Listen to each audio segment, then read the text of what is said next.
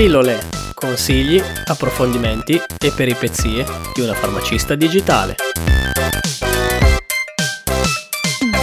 Ciao a tutti e benvenuti in questa nuova puntata di Pillole. Oggi qui con noi c'è la dottoressa Chiara Asioli, una farmacista giovanissima che ha fatto due esperienze all'estero davvero interessanti durante il suo percorso universitario. Ciao a tutti e ciao Manuel, oggi non siamo soli, anzi siamo in compagnia della farmacista Chiara, lei è la nostra nuova colleghina in farmacia, giovane e sveglia ma pur essendo molto molto giovane ha alle spalle due esperienze formative davvero davvero entusiasmanti. Ciao Chiara e benvenuta! Ciao Alice, ciao Manuel, ciao a tutti, sono molto contenta di essere qui con voi per questa chiacchierata. Allora, oggi vorrei parlare di due cose con Chiara. Sono sicura che vi piacerà sapere quante possibilità potrebbe avere un farmacista italiano. Queste esperienze l'hanno toccata da vicino durante il suo percorso universitario. La prima è la scelta di effettuare parte del tirocinio all'ospedale e per giunta di effettuarlo all'estero e la seconda della tua scelta di prendere parte al progetto APPA durante il periodo di tesi. Allora Chiara, raccontaci del tuo tirocinio obbligatorio. Tre mesi l'hai effettuati come di consuetudine in farmacia privata, gli altri tre dove sei andata? Ho deciso che avrei fatto gli altri tre mesi di tirocinio in un ospedale all'estero a priori. Volevo conciliare l'esperienza del farmacista clinico, che in Italia non esiste, e fare un approfondimento della lingua inglese, perché avevo studiato l'inglese alle superiori, però non praticandolo l'avevo molto perso. In realtà sarei già potuta andare in Inghilterra, perché esistevano delle convenzioni aperte con la mia università, cioè Unito, ma nel 2017 ero stata a Malta in vacanza e me ne ero innamorata. Mentre ero lì avevo colto l'occasione per fare un incontro con l'ufficio Erasmus ed ero riuscita ad aprire una convenzione per effettuare il tirocinio. E così l'anno dopo sono partita per Malta.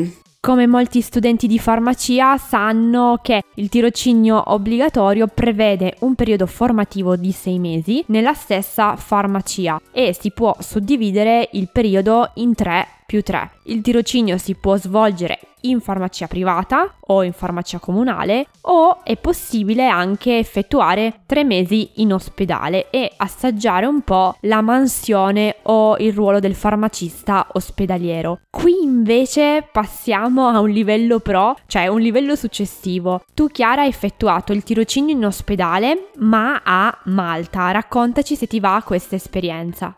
Mi è piaciuta moltissimo come esperienza, sia dal punto di vista professionale che dal punto di vista umano. Malta è un'isola piccola ma molto accogliente. I maltesi sono ospitali e se riescono ti danno sempre una mano. Ti portano un chilo di farina se sei restata senza mentre stavi facendo una torta, ti danno un passaggio in macchina se sei finita in una spiaggia dispersa nel nulla e ti offrono tocchetti di cioccolato dopo che ti vedono triste dopo una dura giornata di lavoro. Mi sono sempre sentita a casa sia nell'appartamento che condividevo con altri sette ragazzi e ragazze, sia al lavoro.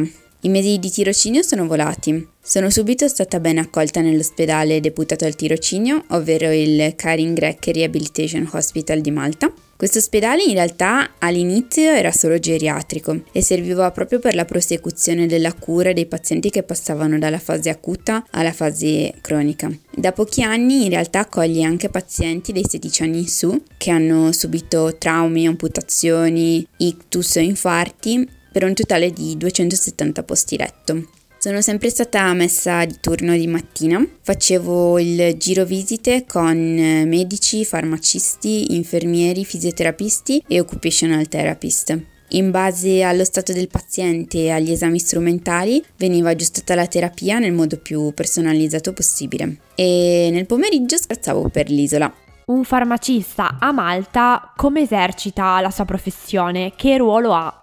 Il ruolo del farmacista clinico è molto diverso da quello territoriale e da quello ospedaliero italiano. È proprio definito clinico, fa parte di un team sanitario e mette a disposizione le sue conoscenze per conciliare al meglio la salute del paziente, con trattamenti in realtà sia farmacologici che non. Ha sempre sotto mano gli esami del sangue, delle urine, oltre ai parametri vitali. Può procedere all'aggiustamento del dosaggio, della posologia e della modalità di somministrazione di un farmaco, può suggerire l'aggiunta o l'eliminazione di farmaci tenendo sempre conto di controindicazioni, interazioni e effetti collaterali per quel determinato paziente.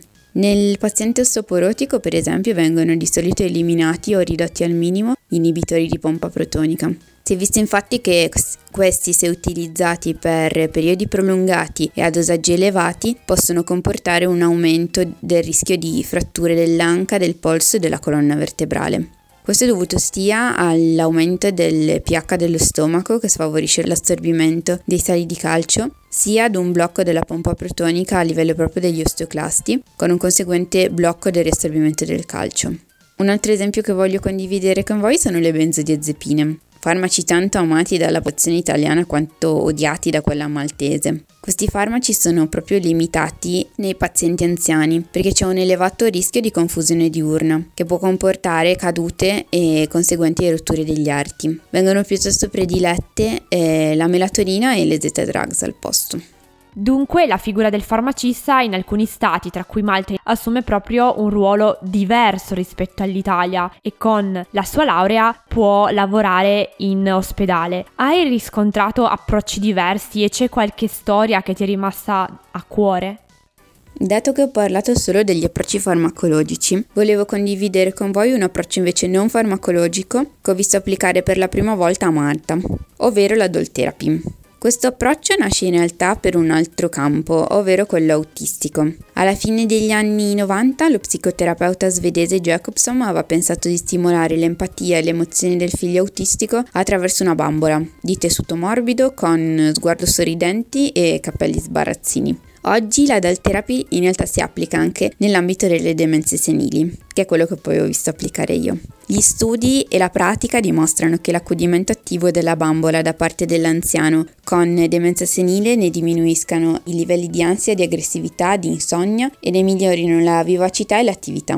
Una mia paziente di 81 anni, affetta da Alzheimer, era difficilmente gestibile perché era allucinata, molto agitata, non voleva lavarsi, cambiarsi, vestirsi, sentiva le voci e pensava di essere avvelenata dagli infermieri. L'antipsicotico che assumeva è stato eliminato dalla sua terapia dopo il regalo di una bambola da parte di una mia collega, perché è stato riscontrato un netto miglioramento comportamentale. La paziente prendendosi cura della bambola, cullandola, cantandole la nina nanna e vestendola tutti i giorni, si è inconsapevolmente presa cura anche di se stessa. E così l'antipsicotico è stato abbandonato. In realtà non è stato tutto rose e fiori perché a volte bisogna proprio accettare la morte imminente di un paziente e non è assolutamente facile, soprattutto se è la prima volta. Ti rendi conto che tu gli stai dando dei farmaci proprio per accompagnarlo nel viaggio finale in modo che non soffra e è abbastanza destabilizzante. Però ne è valsa assolutamente la pena ed è stato proprio un modo anche per crescere un po'. In tutta questa esperienza di tre mesi a Malta, oltre a imparare molto bene l'inglese, la nostra Chiaretta parallelamente si è organizzata per la tesi ed è partita per un altro posto bellissimo, il Madagascar. Ma partiamo con ordine. Innanzitutto raccontaci in che cosa consiste il progetto APPA, come è strutturato e quanto è durata la tua tesi. APPA è un progetto di cooperazione internazionale e si occupa dell'apertura di laboratori galenici nei paesi in via di sviluppo.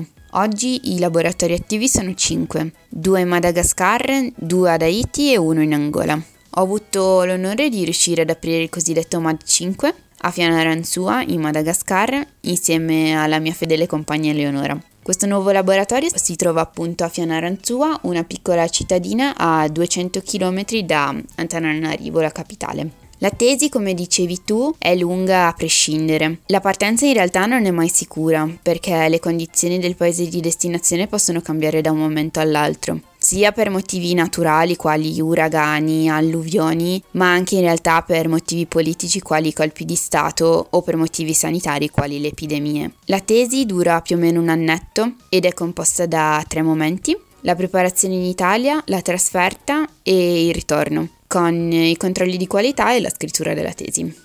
Una volta scelta la tipologia di tesi, hai effettuato un periodo di prova e poi di un periodo in laboratorio. Preparato tutto il progetto in collaborazione con la professoressa di riferimento, ti sei vaccinata e sei partita.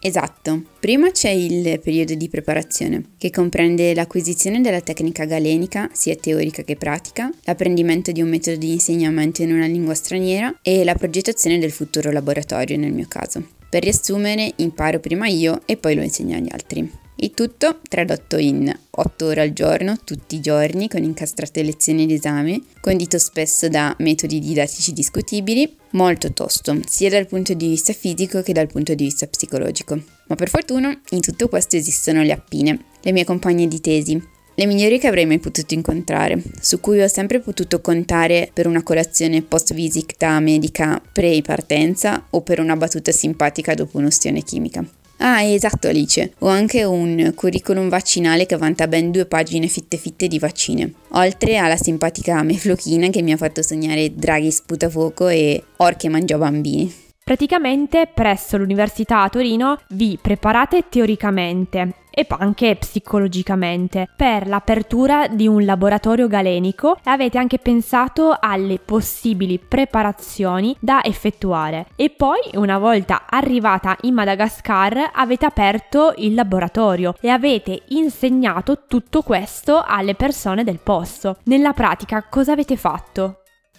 E così, con i nostri nuovi passaporti di zecca e tutti i vaccini del caso, siamo volati in Madagascar con due valigioni ciascuna da 32 kg. Tenete conto che siamo due gracidine. E in due mesi siamo riusciti ad aprire il nuovo laboratorio galenico a Fianoranzua. È stato veramente bellissimo. E oggi le tecniche continuano ad allestire in autonomia i medicinali galenici. E questo ci rende molto fieri di loro.